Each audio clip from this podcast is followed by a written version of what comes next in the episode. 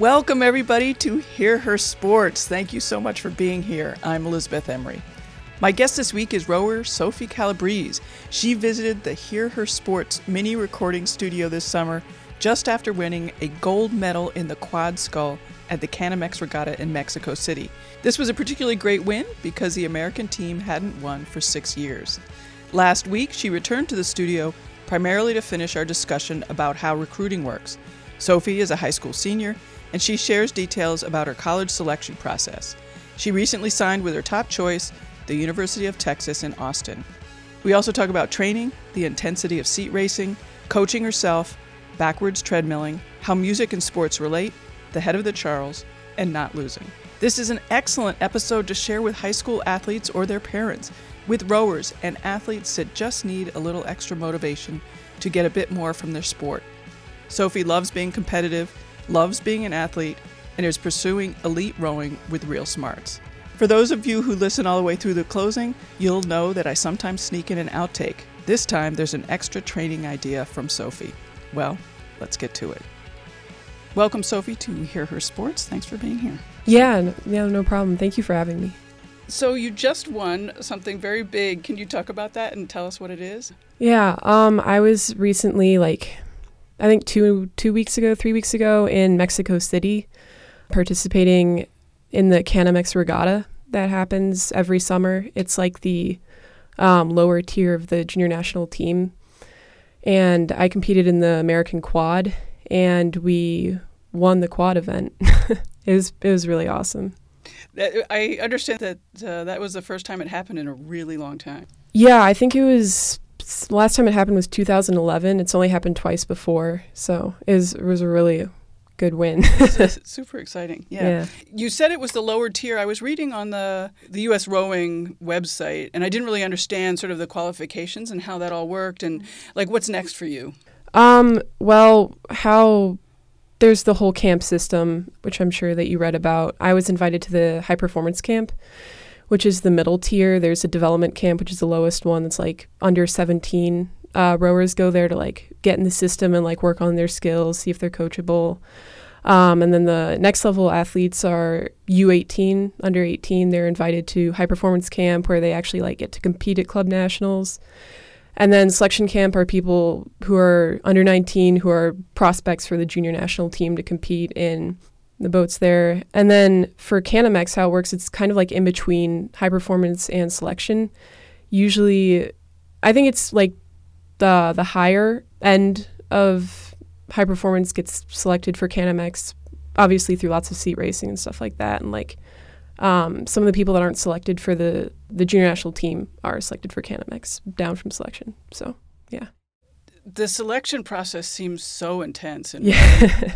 Yeah, it it is. Um, it's, I think it's really. I think it's especially intense because I really come from not a very competitive team, and like we do no seat racing at all. Like I didn't even know how to do it, and then like I came into camp and they were like, "All right, we're going to be doing seat racing like every day," and I was, it was it was I was very intimidated by it at first. Uh, there was this one day where I competed and we had rode twice a day and I had seat racing both in the morning and the afternoon. It was very tiring. Can you explain how seat racing works? Yeah. So there's standard seat racing and then they did matrix seat racing there. So matrix seat racing is where they row every possible combination of the boat. For example, I was in a doubles matrix, which is where there were three doubles. We there were the six of us um, that were being considered for the Canamex quad. And we had to do six 12, 50 meter races because there were six combinations between the three boats. And we would race, switch the lineups in between the boats, then race again, then switch, and etc.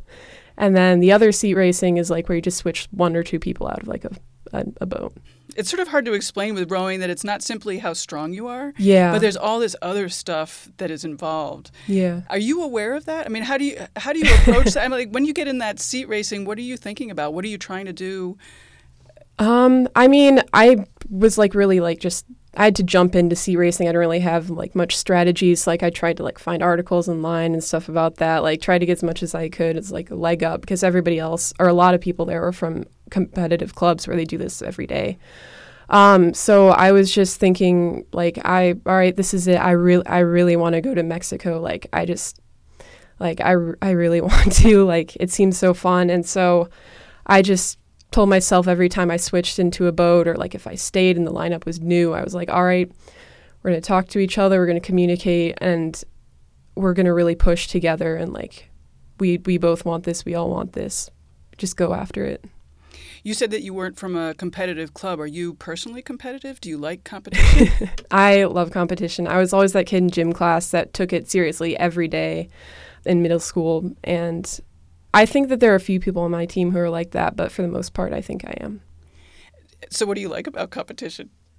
I don't know. I don't know if it's whether I hate hate losing or if I love winning because winning is really great, but losing is just the worst. Um, I don't know what it is about competition. Just that feeling of like, I love just like I think ever since I was little, like my kindergarten teacher was like, "Oh yeah, she loves using her body. She's gonna be a great athlete."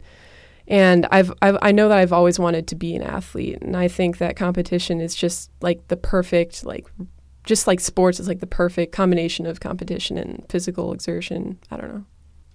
I think it's so interesting. I often I often ask athletes, you know, do they like competition or do they like training? And there's definitely a divide. You know, like some people really like competition and some people just they really like being physical so you obviously fall into the competition category.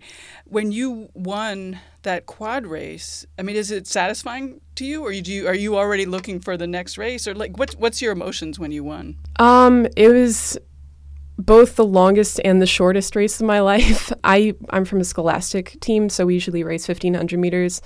This was a 2,000 meter race, so it, I think it was the fourth 2,000 meter race I've ever done on the water. So it's a little bit different, but I it was both the most fun race I've ever had and the most painful experience of my entire life, but it was just so much fun. Um, I think as a boat, like I could tell that we were all like like elated after the race. Like we were just really like as tired as we were, we were like really energized by the win. Like I was personally like I was over the moon. I it was uh um but I think like as we were putting the boat away, I was like, all right, I want to do this for the junior national team. Like, I, I can go after it. I, I want to do it. So, what, how do you have to get there? Like, what's the next step?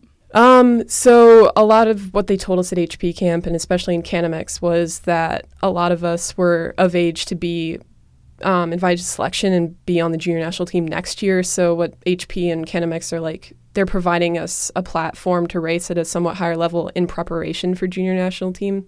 So a lot of us, they said they are, are on the track to be on the junior national team next year, uh, or not on the junior national team, yeah. but as part of selection camp to have a chance at a spot. That's great. Yeah, yeah. I really. But it's just nice that they. I mean, they're recognizing you. You yeah. had this great win. Yeah. You know, they're obviously talking to you. It's it's pretty exciting. Yeah. So what I have to do this next year is obviously train as hard as I can, like get as fast as I can. Um, but I also have to stay in contact with the coaches that from camp, like they told us to, like send them 2K updates um, because a lot of the invites are like based off of race results and 2K times because like everything's based off of how fast you can row a 2,000 meter race. And go to an ID camp. There's actually an ID camp here in in Cleveland in February, um, which I've done the past three years to like get an invite to one of the camps.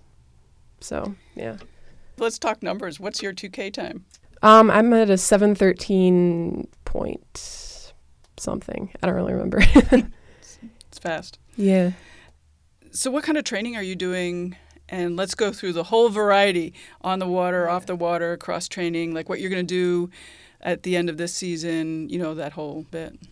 Um, so, what I did this past year, junior year, um, and what I hope to replicate in a senior year is um, so, I guess going through a day, I would I signed up for a weight training class before school, partly to help with my rowing, but also to like help prepare for the college rowing schedule because I want to row for D1 college and um, their program's a lot more intense than mine. So I figured like waking up at 5:30 every day to go in and before school and work out and then work out again after school as part of practice is like really going to help for junior year and senior year. Like if I do that for 2 years, that's like a pretty good um, replication of what it can kind of feel like. So I would get up at 5:30. I would go do weight training for like an hour before school starts, consisting of like arms and upper body Monday. Um, Tuesdays and Thursdays were like muscular endurance. Wednesdays lower body slash full body, and Fridays were game days. And are you doing that on your own, or, or do you have advise advisement? It's an actual class, Oh, so there's like a, a coach there, like helps with helps us with form and stuff. So Is it- through school? Yeah, it's through the school. It's really nice. I get PE credit. So there you go. yeah. Um, and then go through the school day, and then we'd have practice down at the boathouse at 4:30. If I'm in the team boat, I'm going to be in the four that we went to Scholastic Nationals. Um, but if I'm not in the four, I would go out in the single, which I also race and do pretty well in. Um, I don't have a sculling coach really. I've had like touch and go coaching really. So a lot of my practice in the single is like by myself, like alone, like trying to um, work on like I think I have pretty good body awareness. So it's a lot of self coaching. and so for the team, are you doing only sweep, or are you doing sculling? No, my team doesn't scull Okay. really. Um, I'm just in the four. Okay, I gather that your preferred is the sculling. Yeah. I mean, sweeping's fine, but Yeah. sculling's great. So what do you like about the sculling? I like that it's not one sided. I feel like people who like sweep for a while, like in college, I'm sure I'm going to get very like lopsided. Um, I like how even sculling is, and I like how less muscle bound it is. Like it's a lot about it's there's a lot more emphasis on technique rather than just like hammering away at it as there is in sweep. I think it's definitely different. I haven't been in a cox boat for a little bit now, but um, like well, when I wasn't so for example, freshman year I was in the junior four from our team. I went to Scholastic Nationals. I was two seat and I was able to just like zone out during races. Like I couldn't tell you what happened during half of the races. Like I don't remember them at all.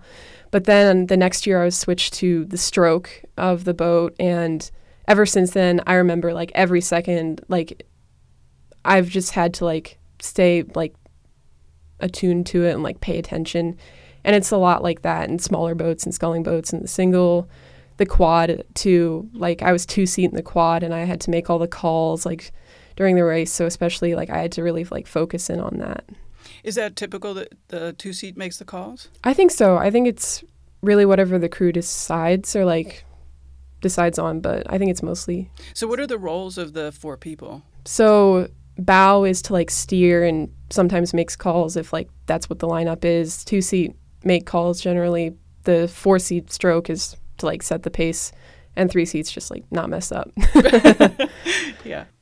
Your quad that Yeah. won, did you feel that you meshed right away and that you were a good team right away? Because I know that's so important in rowing. Yeah. Um, I think we did a pretty good job of meshing right away. Like, um, there was this one morning when the four of us were invited down to a morning practice over at HP camp with selection. The four of us from HP and the four of us from selection. Um, and they told us they were going to put us in two quads to like look at the age eligible Canamex for sculling. And they weren't really race pieces, but they were kind of race pieces because they were like minute on, minute off, you know. Um, and we, our four, our quad always beat the selection quad. And like suddenly we were being looked at. So I think that we did a pretty good job of meshing together and like obviously um, it paid off, I think. Right. Nice. So let's go back to training. So you're so you're doing the weight training, you're doing on the boat training, and Yeah. then so what happens in the winter? In the winter, we switch to since the winter here in Cleveland is pretty long we, and there are cold water rules. Um, Right. We switch to erging in the winter, just like all winter long. And here's a big question about sculling in Cleveland. You mentioned Cleveland. yeah. The winters are bad. The river is Oh. the river's bad. the river's bad. So talk a little bit about the river and follow that up with how did you end up choosing sculling because that's probably the worst for that river. Yeah, so I would say there's not even 500 meters of a straight stretch on the river. When I started sculling in the single, it was partly out of necessity because my team doesn't get the best results, and I wanted to get good results for stuff like the junior national team and college. And also, I really like sculling, and singles I think are pretty fun to race. So that's why I switched to it. Well, not switched to it, added it. And when I first started sculling on this river, it was I had to row with a sculling mirror, which like nobody else I know from any part of the country has to do.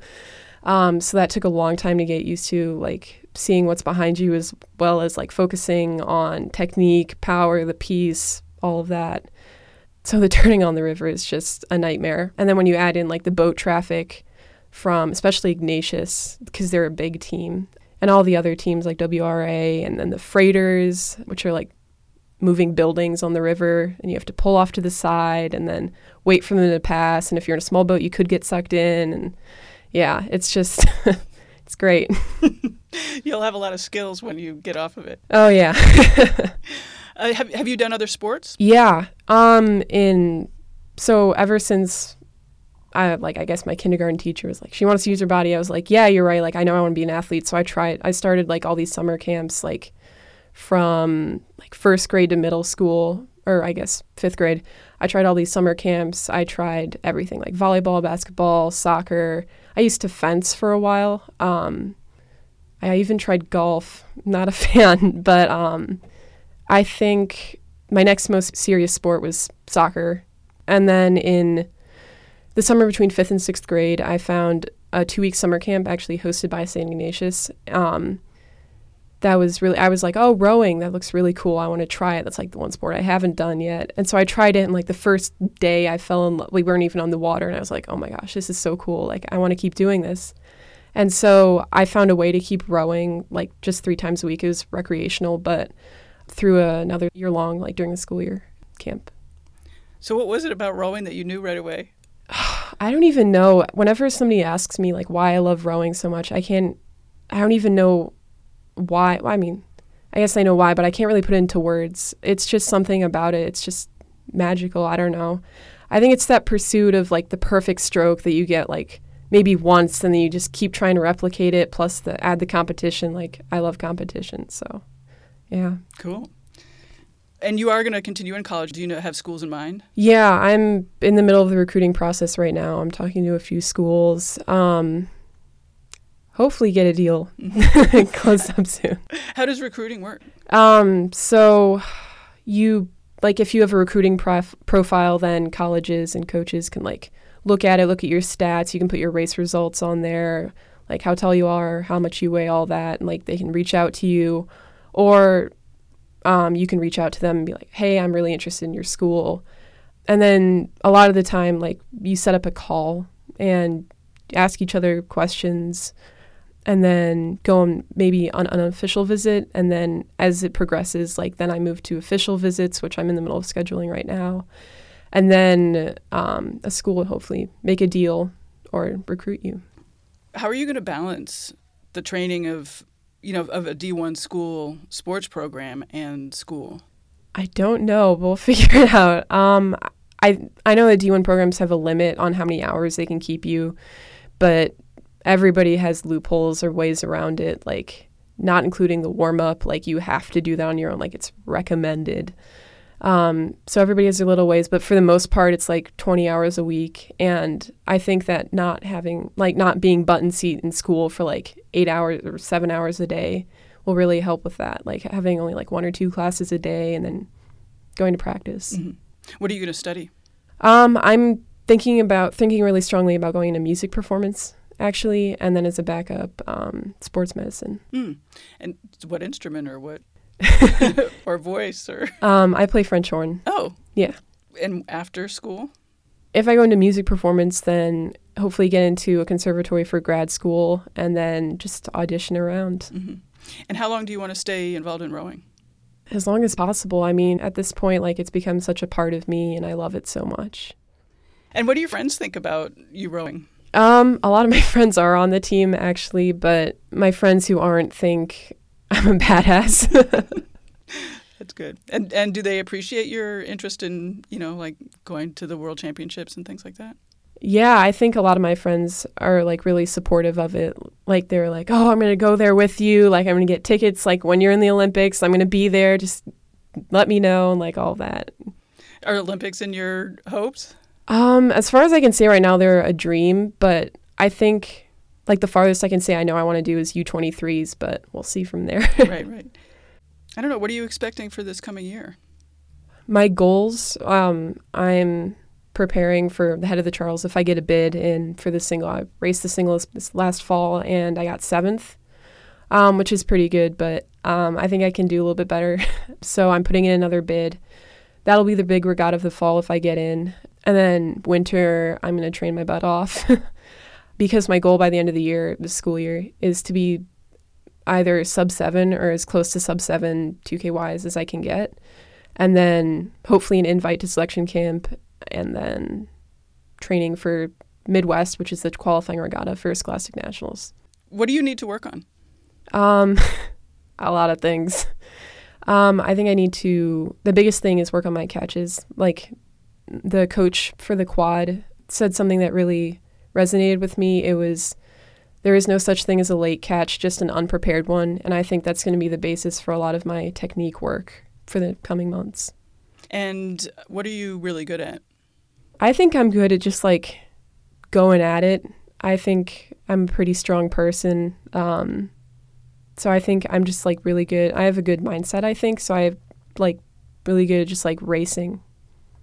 Does defeat get you down? Um it does because I really don't like to lose. I I don't like some people on my team like I was in a boat, we didn't get like top 5 or whatever. It was fall season, it was like a head race.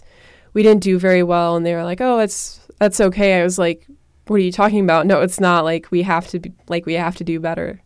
Like we always do. How do you manage uh, defeat? I mean, like what what happens like in this case, what happened next? Um, I thought about the race, how I could have done better and how we could have done better as a boat and like um it's not really in my power to tell the boat what they need to fix, but I like I just really focused on like what I needed to do, like whether that was mental toughness or like it was the sweep boats, like my sweep technique, which is not as good as my sculling. Yeah, just like working on that. Like every practice, I tried to like keep what I needed to work on in my mind and like work on. Since you're doing both the single and team boats, mm-hmm. like how do you how would you compare the two for you personally? Like your yeah your relationship to being alone out there versus being with other people. Um, being alone is definitely more of a struggle. Um, you feel everything even more because it's just you moving the boat. Every mistake is your fault because you're the only person in the boat and you don't even you don't have a coxswain. I think that's the biggest advantage to a team boat. I really appreciate having a coxswain, like someone yelling at you. Otherwise, the silence is just like really unbearable, especially with all the pain of the race. Do you like rowing with a team? Do I lo- do. Yeah, yeah. I, I I enjoy team boats. Like I'm excited in college to be in team boats, but at the same time, I really enjoy the single. Will you race both in college? Um, I know that a lot of like the majority of colleges don't race sculling boats, but I know the ones I'm interested in, like they train in them, like they train in small boats. I think a lot of colleges are starting to do that more. Hmm. Interesting. And do you have role models? Um, I think that I don't really ever think about if I have role models. I have like just like a like whatever like whoever's being highlighted at the moment, like on the daily Instagram posts, like especially with U23s, like there were recurring names that like I recognize, I guess like Gevvie Stone, like Emily Kallfelz. Um, I think it's people like that who like really work like really work hard and know what they want. And like they're single scullers, they're small boat people, and I really think that they resonate with me. Anybody outside of sports that you think about a lot? I think my mom because she um, she became certified to like take me out on the water, which is how I'm able to go out in the single. She doesn't know the first thing about rowing. Like I was the one who got her into erging and all of that. So she's the one who takes me out when like I can't go with the team because I'm not in the boat or whatever for whatever reason. So even though she's not a coach, like I'm able to like go out and practice and like my success is because of her. That's nice. So she's getting up at 5:30 in the morning. Um, yeah, sometimes we'll go before school, like down on the water, not just to weightlift. yeah, yeah. Wow. Are you weightlifting at, at the boathouse? No, um, the weight training classes at the school. Ah. There's um, a weight room in the basement where our groom is. It's the worst. do you like weightlifting? Yeah, I do. I'm a big fan. Are you? yeah. That's, How come? I don't know. I just I just like like sports and like physical exertion. I don't know. I just really like it. What gets you all fired up? Like, what's really important to you? I really think like I know I've I've brought this up a lot, but like the thought of like not losing, that's like what really like gets me into the zone. Like like listening to music. Um, like everybody has their pre-game or pre-race routine. Everybody's different. Like they require a different amount of like interaction with each other, like being relaxed or like being serious and all that. Mine usually involves like listening to music, um, being pretty relaxed and like loose and like joking around with everybody. But when I get in the boat to warm up, to go up to the start of the race, and it's down to business and like focused in. Is there anything else that's important to you? Um, just rowing and music, Mm-hmm. pretty much. That's my life. like my two extracurriculars. Like, I know a ton of people that are like 50 different things they're doing outside of school, and I just have the two, but they take up a lot of time. How did you manage to figure out those two things? I mean, young. Yeah. Um, I mean, I was lucky and I was able to like figure them both out pretty early. Like, um, I go to Shaker Heights High School, and like the Shaker school system requires everybody to start learning an instrument or like voice choir in fifth grade. So I actually have a pretty funny story about how I picked the French horn. Uh, so they had like an instrument demo day where like we all got to see them and like try them, and they were like, "Go home, tell your parents what you want, come back with a form, and we'll get you an instrument. Start like put you in band, orchestra, choir." And so I thought I was a really smart child. Like I was pretty full of myself. and so I came home. I told my mom I wanted to play the French horn because in my mind that was the one with the long slide because it was the fancy one. Like nope, none of them have slides, so must be the one with the special name. Turns out it was the trombone, and my mom came home with the real French horn. I was like, "What is this? I'm not playing this." And then like six years later, still playing it, and I wanted to do it professionally. So yeah. Do you want to play in an orchestra? Yes, Oh, cool. Do you go to the orchestra? I do. I just went to a concert a few days ago. It was amazing. what, what kind of music do you like? I prefer the romantic era of classical music. Are you going to have trouble finding a school that has both music and rowing? Actually, there I w- not as hard as I thought it. It's not as hard as I thought it would have been um, because the four big schools I'm looking at have all have professors that I like, and they at least two or three of them have good music programs, and like they all have D1 rowing. So it's not as hard as I thought. I did a really, personally, I did a really lousy job of searching for schools. How did you do the research and get where you wanted to? I mean, and find professors that you were interested in, things like that. Yeah. So up until this year, when I had an existential crisis, I thought that I wanted to go into the sciences and like physical therapy and stuff like that, which is why it's my backup major now. But then this year, I was signed up for a full AP load, like all advanced classes. And like halfway through the year, I realized like I'm not actually passionate about any of these. Like I'm not doing as well as I thought. Like, what am I doing here? So I took a step back and like looked at what I'm doing, just like two other things besides school um, to see what I'm really passionate about. And it, I was really passionate about my two extracurriculars that's music and rowing. So I thought maybe I could go into music performance because I really enjoy doing that. I'm in a local youth orchestra, the Cleveland Orchestra Youth Orchestra, which is how I know I want to be in an orchestra. It's so much fun. I love doing it. Sort of like a team sport. Yeah, it is. Yeah. Uh, so I assume the existential crisis was having all those AP classes and realizing you weren't interested, or was there something else? I like my fr- like I would study hall with a few of my friends, and like every day I would go in and be like, I literally don't know what I'm doing with my life, and like I know a lot of high schoolers go through that. It's not fun.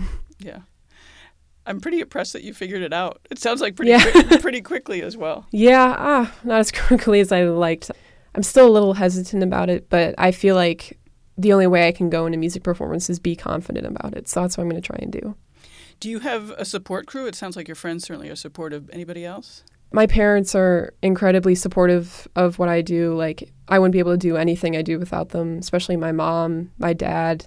My brother is very supportive of my rowing. Like he, he always texts me. He I got him into the rowing. Like he goes to University of Cincinnati. He was going in to play rugby, but then he didn't like the guys on the team as much. I kept telling him you should try rowing, and he did, and he loves it. So he like texts me updates, and I text him updates. Um, yeah, and my private teacher is really supportive of what I do on the music side as well as the rowing side. Like she comes to the local regatta every year. It's yeah. I want to go back to coaching. I mean, it's pretty impressive to me that you're coaching yourself. Like how how are you? I don't know. I, I don't know. I don't really know what to ask because I find that in rowing, the coaching was so such a big part of the rowing that I did. So it's curious to me that you're coaching solo and so how are you getting input and has that been important or do you feel like you need the input yeah so i started rowing the single sophomore year and like i said my coaching especially on the sculling side um, has been very touch and go which is like there have been some amazing people from the local rowing community who have volunteered to like help. Like I would go out in the morning and row with them, and it was amazing. And I got like a training plan from a WRA coach. He was my sculling coach for like a few months, but then like they're adults with like lives and um, like life got in the way, which is fine. Like I totally understand, and it's totally okay because like I learned a lot from the pointers they gave me, and like um, when that started to happen, I was like, all right, I guess I'm gonna have to like start self coaching and like all this and like I just focused on the pointers that they gave me and like I've been able to like reconnect every so often with one of them. And do you I mean I was a cyclist so we had you know the day that you did long and then and then you had interval day and you had sprint day. Do you divide your week or your training into th- things like that? Yeah. Um in the fall, I try to do a lot of steady state work, which is like longer pieces, like not necessarily low intensity, but like lower intensity with like maybe like one or two days of like shorter, harder work. And then the spring, it's still a fair amount of steady state because steady state is like a really great, it'll help you build a really great aerobic base that you need to build your anaerobic side um, that you really need for spring. But then in the spring, you really increase like the amount of short, hard work you do. And are you doing, um, you know, any yoga or mental training or things like that? Um, I don't do yoga. I'm not very flexible, which I probably should be working on. Um, it's it, funny. Every time I ask that question, everybody who doesn't do yoga says, "Oh, I should be." yeah, I, I feel like I, I should be. yeah, I feel like I should be at least stretching. But at camp during the week leading up to the competition in Mexico, um, our the quads coach, she shared a really valuable mental training like worksheet. Kind of, it was a packet on how to like prep yourself mentally and like exercises you can do. And I think um, I I tried some of them like they're pretty helpful, and I think I'm gonna start incorporating them into my daily like racing. Like what thing? What yes. what what, what uh, was something good that you took away? Um, well, one of it was like kind of like a personal catchphrase, which I kind of used before, but like it kind of like reinforced using it. It's like a short phrase that you can tell yourself to like help you like get through a race or like pump you up for it, like whatever. Mine is give me more, like whether that's pain or like whatever it is. It usually like that really helps. What's the hardest part for you during the races? I would say not giving up because I mean, this past this past spring I raced the single and the 4 at Midwest, which is 2 days and I was in the single and the 4, so I had total 6 races and that's 1500 meters and none of my other competitors, at least in the single I knew, were doing that many races. And I think, especially in the single final, when I was just all by myself and like there were two girls like on either side of me that were like making, like whenever they made moves, I like tried to make moves back and like gain distance back on them. And like it was, it was very hard not to like give up and be like, you know, second or third wouldn't be too bad. And I guess if I got second, I'd still qualify but then like that fighting spirit of like not wanting to lose like kicked in and like I just like powered through. I don't know. It's something that just like I don't know. There's something about it. Just singles hard. uh, do you pay attention to nutrition? Yes. Um, now more than ever, I think. Well, more so over the years. Like I used to like eat whatever I want, like I still kind of do but I've started cutting down to like dessert three times a week and like really increasing the amount of protein that I eat, especially during like intense training periods. Um, it's definitely on race days. Like I always eat the same breakfast on race days. It's like high protein, high carb, well not high protein, like moderate protein, like high carbs, because um, carbs are really good before a race. Um, what do you um, eat? What's your race breakfast? Um, a bagel with peanut butter and banana slices and milk. Yeah, Oh, and the day before, the night before, I always have pasta because I love carb loading, and carb loading really helps. And like I try to, I love salads. Like eating greens isn't really a problem. It's mm-hmm. like making sure I have enough of them around. I think. Right. Do you have any advice for anybody who wants to get into rowing? I think it would be not to give up. Like a lot of it, I think, like I said before, the main reason I love rowing is like trying to find that perfect stroke. Like it gets very frustrating at times, and especially if you're like in smaller boats or with other people, other people be very frustrating too. Um, just like not giving up because it's very rewarding and your hard work will pay off. How do you manage the frustration of being in a boat with somebody who's maybe not doing exactly what you want them to do or what you think they could do or whatever? It's very mentally challenging because I don't want to go off on them because there's not really much they can do to change it, or if there is, they're choosing not to. Um, it's it's really hard. I just tell myself like I have the single, like I have other ways, like there are other boats that that I can be in that are good. Like this isn't the one I'm going to be racing in, stuff like that. You said that your current program at Shaker is not super competitive. I mean, that's going to be really different in college. Yeah, um, I I def I really think so. Um, if college is well, if HP camp is anything like college is, then I'm super excited and can't wait because um, I was a little bit afraid, like going to HP camp. I was a little afraid for college because I come from a not super competitive team, like, um, like not. I guess the training could be like a lot harder or something like that, but like not as hard as other teams. Um, so I was worried that I wouldn't be able to take it since I haven't been used to it, and like a lot of other kids from like harder working programs are like not handling college, I was like, what if I can't handle it? But I think if this summer is any indication, I think I, I'm really excited. Like, I think I can handle it. Do you think that it's going to, especially your first year, it's going to be sort of a challenge? Because, I mean, right now you're obviously one of the better people on the team, and then you're going to go into this college program where that may not be the case. Do you think that's going to be challenging? Um, I would rather be a small fish in a big pond than a big fish in a small pond. Again, I think this summer really helped me see that. I thought I would struggle with that, but then like having people around that were faster than me, like taller than me, which is it's re- it's really great because it brought out my competitive side. Like I always like I push myself hard on the pieces. It wasn't necessarily easier, but it was easier to push myself um, when a person who is faster and stronger than you is sitting right there next to you rather than having to imagine them being there. Do you see any similarities in sort of how you're approaching music and how you're approaching the rowing?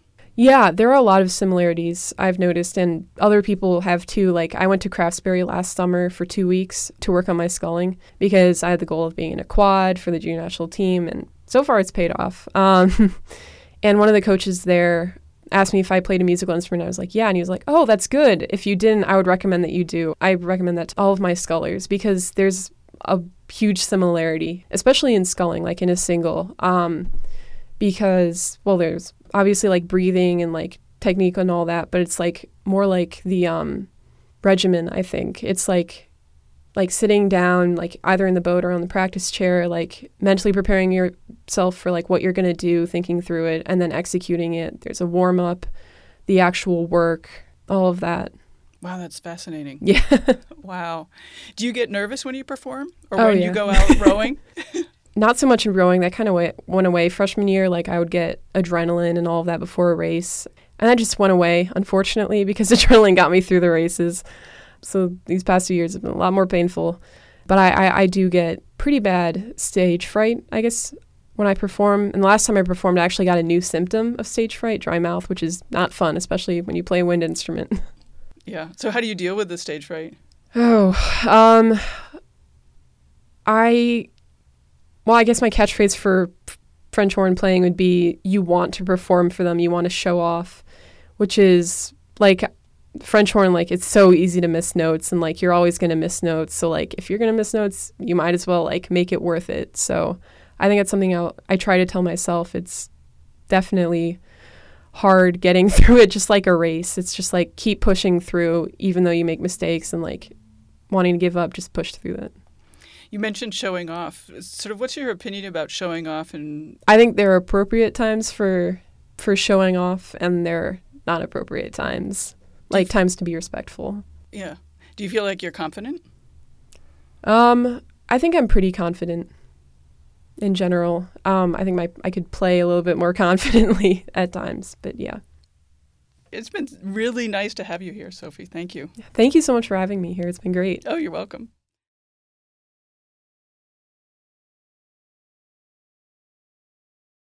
Thank you for taking the time to do the follow up interview because so much has happened since we last talked. Yeah, yeah, no problem. Thank you for having me. Let's start with the head of the Charles. How did that Yeah. go and how was training for that? Ooh.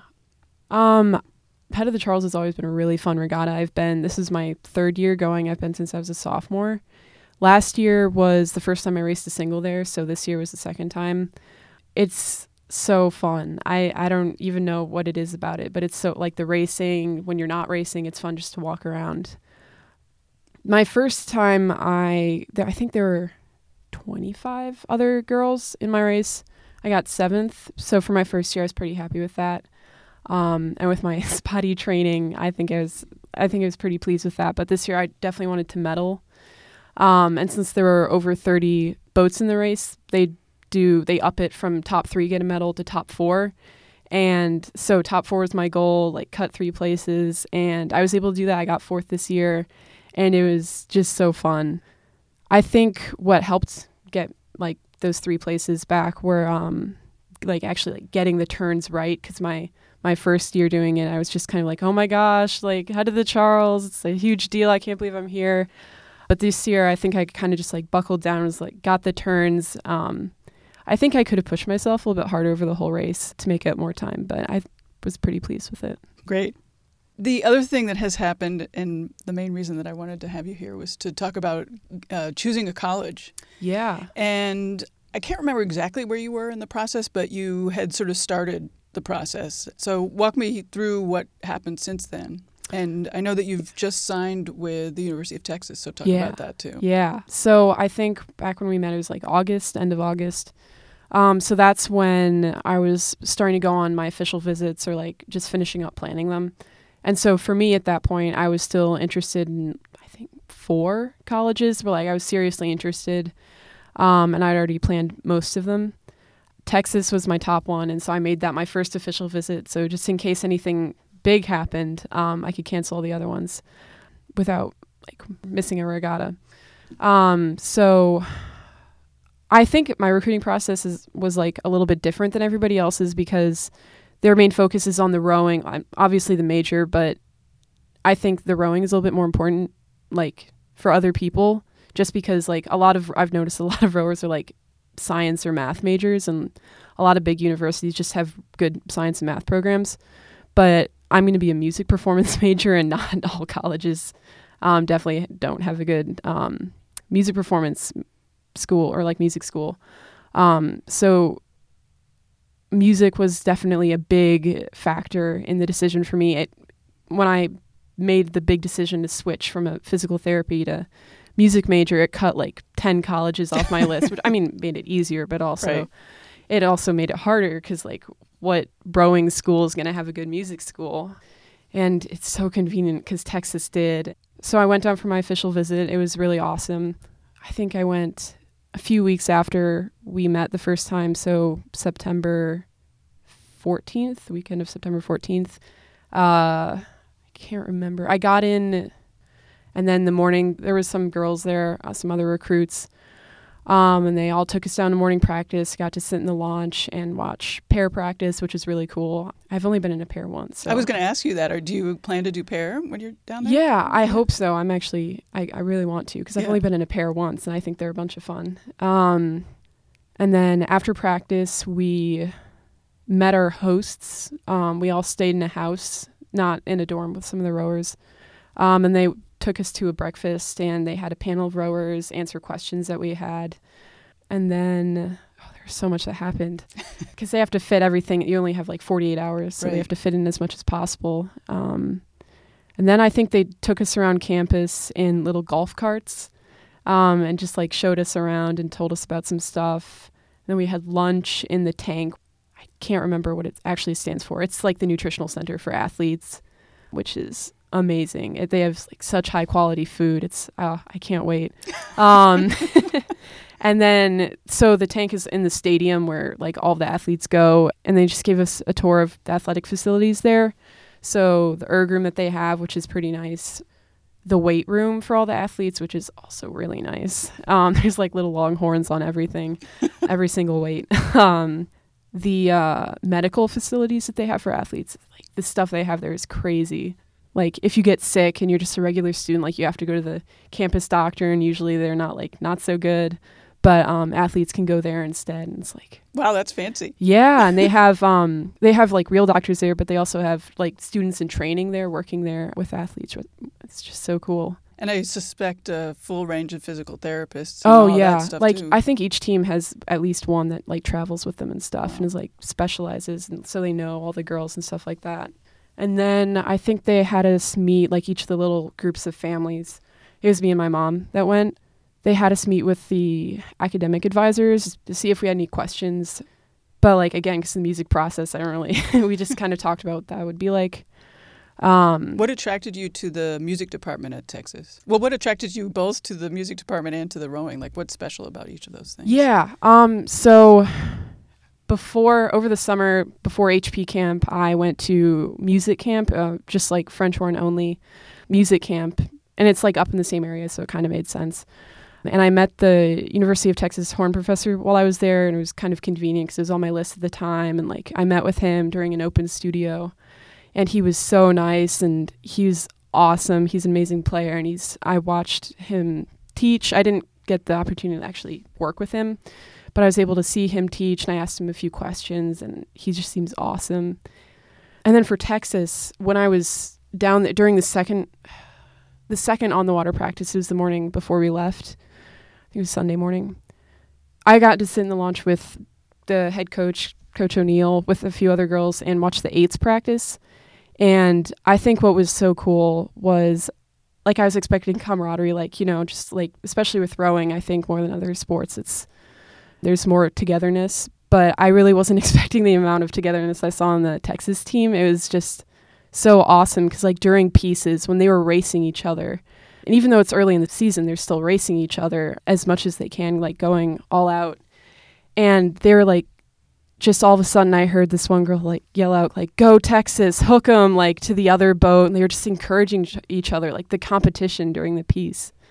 And then after their erg piece, the day before in the erg room, like immediately after they turned to each other and like gave each other high fives and stuff like that. Like it was so cool just to the amount of camaraderie that the team has. It's mm-hmm. so exciting. And do you get a sense what the sort of, I guess, what the attitude of female sports is there?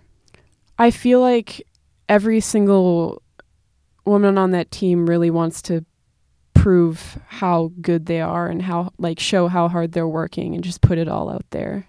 I really get that got that sense from one like from the official visit. One of the things that struck me was it is a very warm place. Yeah. that's another thing I actually really appreciate that they get to row all year round. right. It's going to be interesting to see how you react to rowing on the water year round. Yeah. Um, I think it'll be nice. Like everybody will be in like I know like on their Instagram story I've seen them in like leggings and stuff when it's four, like 40 or 50 degrees, but it's like summer for me, so yeah. Yeah, that's funny. You were in the middle of describing the process of being um, on the recruiting trip. So what happened next? Um. Oh, after the advisor meeting, that's the point where they just started taking families off separately to talk with the head coach one on one, and then it came time to for my meeting with the head coach. It was I can't remember how long it was. It was right before the second afternoon erging practice, and it was just generally like just like sit down, talk a little bit because at that point I'd only been talking with the assistant coach, and at the end this is in retrospect, this is probably a little bit rude, but I was I was very excited about going to Texas, and I'd gotten an offer at that point, and I really wanted to go to Texas. And it's so expensive for out of state, so I I needed money to go there. So at the near the end of the visit, I was or the meeting with the head coach, I said, I know I probably shouldn't say this, but how much money would you be able to give me to come here? and he laughed and he said, I'll get back to you tomorrow. And then we went to the erging practice and then we went off with our hosts and we had dinner. We went to a sushi place. It was really nice. And then we woke up the next day. They had morning practice. We got to eat tacos. The tacos were really good. And then we basically had the afternoon off. So I went to get barbecue with my mom. again, it was so good. The food there is so good. In the like late afternoon, there's a tailgate party before the football game because the football game is part of the visit. Um, and at the tailgate party, that's when he made the offer, and it kind of sounded like he was expecting me to like go home and like think about it and then accept it. But it was enough money for me to like it's definitely enough money to for me to say yes, like on the spot. So I did, and my mom's like, "You should shake his hand, just like make it as official as possible, even though it's a verbal commit." But um, so that's when I committed, and then we went to the football game. It was just a blast. Is that verbal commitment pretty rock solid Um, on both sides? yeah, from what I can tell in rowing, my mom like as soon as it happened, she was like all over the internet trying to find answers, like how solid is this? Has a college ever backed out? Um, and she hasn't like at least for rowing, she hasn't found much evidence of either side backing out. Like it's extremely um, unheard of, I think. So you're uh, have you made any other further commitments other than that verbal commitment? Yeah, um, National Signing Day, which was last week, I think Oh, okay. on Wednesday, is when I officially signed the letter of intent. And did anything happen in between those two dates? No, not really. There were actually some rules after that that I things I couldn't do. There were only a certain number of times I could contact them in person, like at the Charles or something. Is the coach at this point now that you've signed, are they saying, you know, what you have to do between now and then? And will they give you summer training? And like, when do you show up? Yeah, um, I don't know. I mean, he said that after I committed, he was like, "Don't talk to your coach. I'm your coach now." So I think that if I have any questions about what I should be doing, I guess I should ask him. Um, but based on how well my winter went last year, I think I'll try and do the same thing, like pushing myself more, but generally about the same plan. And then we'll see what happens in the summer. Right. One of the things I noticed both in the last conversation and this conversation is that your preparation and training is so smart. I mean, between signing up for the weight training class so that you certainly got more strong, but also so that you sort of prepped yourself for the rigor of college, you know, just starting to scull because you weren't getting what you wanted from the team. And I just wonder, you know, do you have any thoughts about, you know, being a smart athlete versus sort of the stereotypical dumb jock? Yeah, I think the situation of the team combined with how athletic and competitive I think I am as a person kind of forced me to become smart about it because if I wanted to be competitive, I couldn't just listen to what my coach told me to do and just like just sit down and work in, in an eight when it's not really as effective as working in the single and like actually working towards a, a goal like a competitive goal would be. So I think that's what really made me th- like it was my love for rowing and I knew that I wanted to do it later combined with the fact that the team just wasn't I think if I just followed what he said gonna prepare me for Right. college. Last time we spoke, you mentioned using the idea of an unprepared catch as sort of the basis of your training. Oh yeah. Uh, how's that been going? And do you have any new thoughts about that? I think it. So, I started working that the summer I got back from HP camp because that was a big emphasis in the quad, like a prepared catch. I started working on it like very actively at first, and then I just kind of not forgot about it, but I kind of just focused on like getting more meters in as preparation for the Charles once I got news that my bid had been accepted. And then I noticed in videos, like I have my mom take videos as part of the self coaching. Um, and I noticed that my catches had just gotten better even when I hadn't been thinking about it. So I think it I think it has gotten better and I think my form has gotten a lot better, which I'm pretty proud of. How often are you videotaping? Do you do that every day? Not every day. I probably should be doing a little bit more, but I try to have her do it every so often just so I see what I should be doing and I think I've gotten a pretty good idea of what it's supposed to feel like or like what the different changes are supposed to feel like, I Right. guess. Right, cool. Do you also watch, you know, videos of other people? Not really. I feel like everybody has a different way. Like it's crazy, but there's so many different types of like of ways to row. And obviously there are efficient ones and inefficient ones, but even among the efficient ones, there's so many there's so much variation. So I think it's really just finding what works for you. hmm hmm What have you gained from being an athlete? I think well my mom is always my parents have been extremely um they've always pushed me to like teach me to work hard and stuff like that, but I feel like being an athlete, especially student athlete, with the all like all the work I have to do, is what helped reinforce it. Like being able to do the same amount of homework as everybody else, but still have like a few hours of practice and like travel time on top of that, and then also practicing for music. Time management, I think, is a big skill, and then just persistence is a big thing. Well, great. I really appreciate you being here again. Thank you. Yeah, no problem. Thank you so much for having me. Sure. Well, congratulations Thank on you. everything. That's Thank you. Thanks to this week's guest, Sophie Calabrese, and thanks to you for listening. Hear Her Sports was started to increase media coverage of female athletes and women in sport. 44% of athletes are women, and only 4% of sports media coverage is about women. That's not a number, it's a rounding error. As women, we're all going to benefit from speaking way up, telling our stories, and listening to stories of incredible women like my sporty, adventurous guests. Please subscribe to the podcast on iTunes or through your favorite podcast player, and subscribe to the Hear Her Sports newsletter or donate on hearhersports.com. A big thank you to sponsors Agnes Studio, the band Goldmines, the blog She Rides a Bike, and Leap Strategies. I'll be back in two weeks.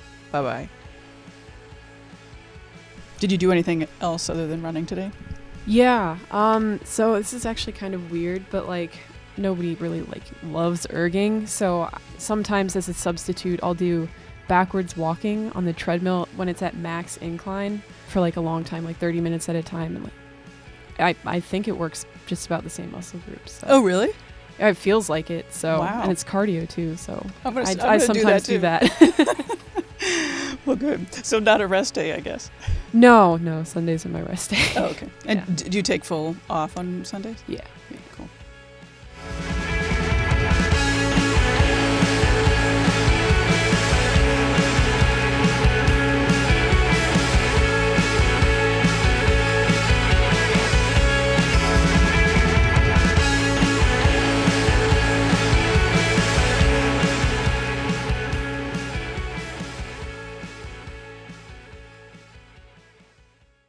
Have you ever wanted to know how to win a Formula One Grand Prix? I mean, really know. Know about the driver tactics from the cockpit, the strategy calls from the pit wall, and even the mind games in the paddock. There's a lot more that goes into winning a Grand Prix than just 90 minutes of racing. So every week on the F1 Strategy Report, we're taking a deep dive into the decisions that shape every result. Hey there, my name is Michael Lamonato, and every week I'm joined by an expert guest from the paddock to talk through the big calls that won the race and the missteps that resulted in bitter defeat. Before every race, we'll look back at the previous year's result and consult the current form guide, and we'll be in your feed after every Grand Prix dissecting the outcome and what it means for the championship. So for your regular hit of Formula One analysis, subscribe to the F1 Strategy Report wherever you get your favourite podcasts. The Strategy Report is a Beer Mogul podcast on the Evergreen Podcasts Network. My name's Michael Lamonato, and I'll catch you after the checkered flag.